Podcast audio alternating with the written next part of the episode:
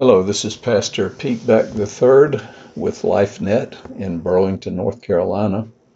Welcome to today's podcast, which is part of the Discipleship Foundation series. This is chapter 18, which is entitled Christ's Finished Work Redemption from Performance Based Living. I'm going to begin by reading a passage from Galatians 3 1 through 4 O foolish Galatians, who cast a spell on you? For the meaning of Jesus Christ's death was made as clear to you as if you had seen a picture of his death on the cross. Let me ask you this one question Did you receive the Holy Spirit by obeying the law of Moses? Of course not. You received the Spirit because you believed the message you heard about Christ. How foolish can you be? After starting your Christian lives in the Spirit, why are you now trying to become perfect by your own human effort? Have you experienced so much for nothing? Surely it was not in vain, was it? That's from the New Living Translation. Legalism or performance based living is one of the greatest evils propagated by well meaning people in cooperation with the devil. Paul likened it to being under the power of witchcraft. Legalism mesmerizes those under its sway. It is fueled by our pride and reinforced by rules that are used to measure people's righteousness before God. Performance based living cannot give us the peace we desire because it is based on the lie that it is possible to gain and maintain a right relationship with God through our own effort. Because of the effects of sin, most of us realize that something is missing in our relationship with God. Religion is man's attempt to connect with God but the Bible makes it clear that any restoration of that relationship must be initiated by God Himself. We are quite incapable of pulling it off. Just as the people of Israel thought they could fight against the Canaanites on their own, we are under the delusion that through trying hard, we can please God without His help. The Israelites who followed Moses illustrated this principle. And I read from Exodus 19 7 and 8. So Moses returned from the mountain and called together the elders of the people and told them everything the Lord had commanded him. All the people responded together, We will do everything the Lord has commanded. So Moses brought the people's answer back to the Lord. That's from the New Living Translation. They thought they had the capacity to obey. All they needed was to know what to do. The truth of the matter was that they were fatally flawed at the core of their being because of the devastating effects of sin. Even though they professed to want to obey God, they had no ability to follow through on their promise. God knew this, but they did not yet. The same is often true for us. We imagine that if we just try a little harder, we can pull this off, but we cannot. Most Christians understand that before being born again, we desperately needed Christ. When we realized that we were unable to save ourselves, the gospel becomes most welcome news. Jesus died to take our punishment for all the sins we ever committed. God is willing to let bygones be bygones and erase or forgive all the marks against us on the great blackboard of life. Those who do not fully understand the gospel tend to stop here with forgiveness, thinking that once we get a fresh, clean slate, Now it is our responsibility to make the most of it. After all, God helps those who help themselves. By the way, this is probably the most quoted non scripture ever. This way of looking at things misses the point.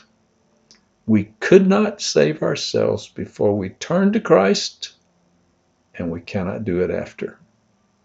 The good news is much more than simple forgiveness. God gives those who trust in Jesus His Spirit to live the Christ life in and through us.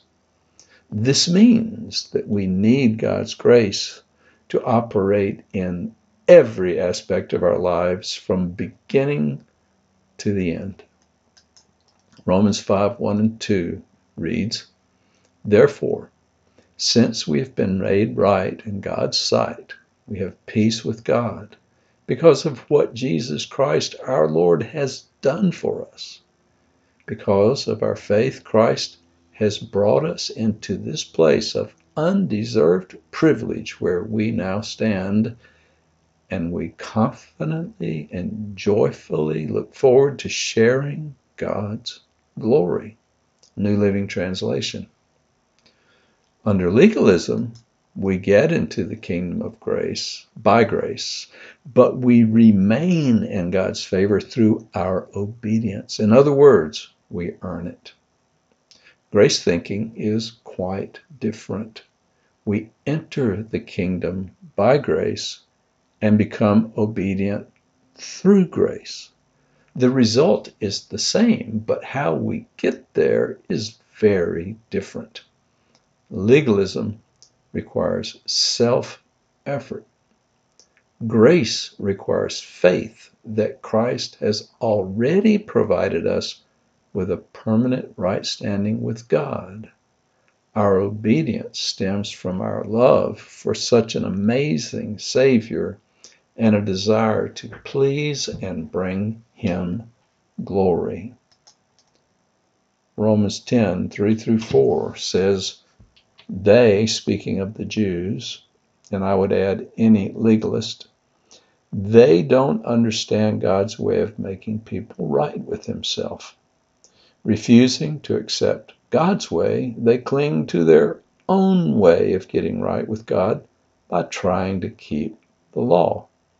For Christ has already accomplished the purpose for which the law was given. As a result, all who believe in Him are made right with God. Legalistic thinking in earlier times led some to postpone water baptism until their deathbed. That way, they would have the cleanest slate possible when they approached the judgment seat of Christ. The early Jewish believers in Christ often added a slightly different twist. People get into the kingdom by faith alone, but if you want to be a true follower of Christ, you then had to keep the law and be circumcised. The key idea in legalism is that salvation comes through faith in Christ plus something else. The true gospel is that salvation comes through faith in Christ alone. Let me read Galatians 5 1 through 4. So Christ has truly set us free. Now make sure you stay free and don't get tied up again in a slavery to the law. Listen, I, Paul, tell you this.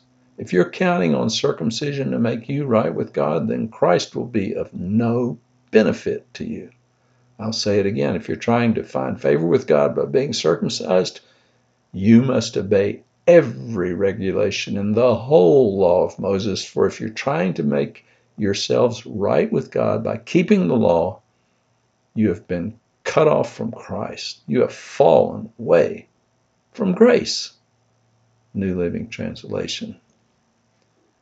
Every God fearing person who has tried to keep the law knows what it is like to feel the desperation of condemnation.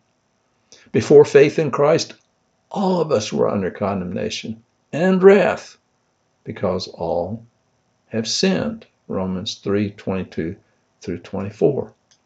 No one has ever escaped this judgment because no one, apart from Christ, has been without sin. Condemnation comes because of the law. The law is God's righteous standard of holiness that points out and defines sin in our lives. Its job is to place us under condemnation so that we will understand our desperate need for a Savior. It is our servant to lead us to Christ. Romans 3:20 says for no one can ever be made right with God by keeping what the law commands. The law simply shows us how sinful we are. New Living Translation. Once a person places his or her faith in Christ, this condemnatory role of the law in our lives is finished forever. 1 Timothy 1 8 through 11 says, We know that the law is good if one uses it properly.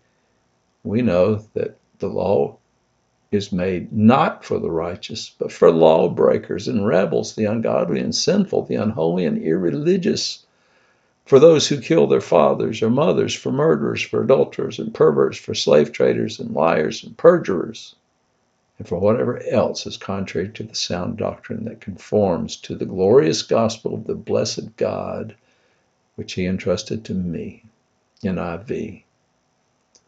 Christ took upon himself all the condemnation that the law placed upon us. He bore our sin and the penalty for our sin. When we placed our faith in Christ, we were justified by the Father, which means we were given Christ's perfect righteousness. This means, in God's eyes, we already have the righteousness that comes from perfect obedience unto death over a lifetime. And that is why we are no longer subject to condemnation. Freedom from condemnation is a big key to victorious living. The strength of sin is the law's power to condemn, according to 1 Corinthians 15:56. If we allow ourselves to be condemned because of our sins and failings after becoming a Christian, we are giving power to sin to rule us, even though it has no right to do so until we decide to focus instead on Christ's righteousness given to us instead of on our own sinfulness and weakness. We will struggle with the condemnation induced power of sin in our lives. Therefore, it is just as important to understand and believe that we are free from condemnation through dying to the law in Christ, as it is to believe we're free from the power of indwelling sin through our identification with Christ's death to sin and resurrection to life. The law will never go away. Its righteous standards are eternal. We had to go away by dying so that we could be married to someone else whose name is Jesus Christ. Just as our union with the law brought forth evil fruit due to our corrupt sin nature, even so our union with Christ produces good fruit out of our new nature in Christ. The new nature cannot be joined to the law because the two are incompatible. We must jettison old performance based thinking and accept the new way of the Spirit. Romans 6 7 says, But now we have been released from the law, for we died with Christ, and we are no longer captive to its power. Now we can really serve God, not in the old way of obeying the letter of the law, but in the new way by the Spirit. New Living Translation. The only way this will work is if the power of grace and the indwelling Spirit is strong enough to overcome temptation and the desires of the sin nature, which still reside in us in diminished strength. According to Romans 8, this is indeed the case. So let me read Romans 8 1 through 4. So now there is no condemnation for those who belong to Christ Jesus. For the power of the life giving Spirit has freed you through Christ Jesus from the power of sin that leads to death. The law of Moses could not save us because of our sinful nature. But God put into effect a different plan to save us. He sent his own Son in a human body like ours, except that ours are sinful. God destroyed sin's control over us by giving his Son as a sacrifice for our sins. He did this so that the requirement of the law could be fully accomplished for us who no longer follow our sinful nature, but instead follow the Spirit. Romans 8 1 through 4, the New Living Translation. If this sounds too good to be true, it is because we have never understood the true gospel of grace. Instead, we have been living to some degree or another under a form of legalism or performance based Christianity. Yes, it is vitally important to obey God, but we don't do it to gain a right standing or acceptance from Him. We do it because we already have those things. Love and appreciation are far more powerful motivators than fear and condemnation. If we have any doubts about this, consider the story of the woman caught in adultery in John chapter 8. She expected to be killed by stoning for her sin as required by the law. But, and I read from John 8 10 and 11, then Jesus stood up again and said to the woman, Where are your accusers? Didn't even one of them condemn you? No, Lord, she said. And Jesus said, Neither do I. Go and sin no more. She was able to walk in victory over sin because God forgave her and released her from condemnation. If we have only known serving God out of fear of judgment, we really should give this new way of living, condemnation free in the Spirit, a try. We will never go back.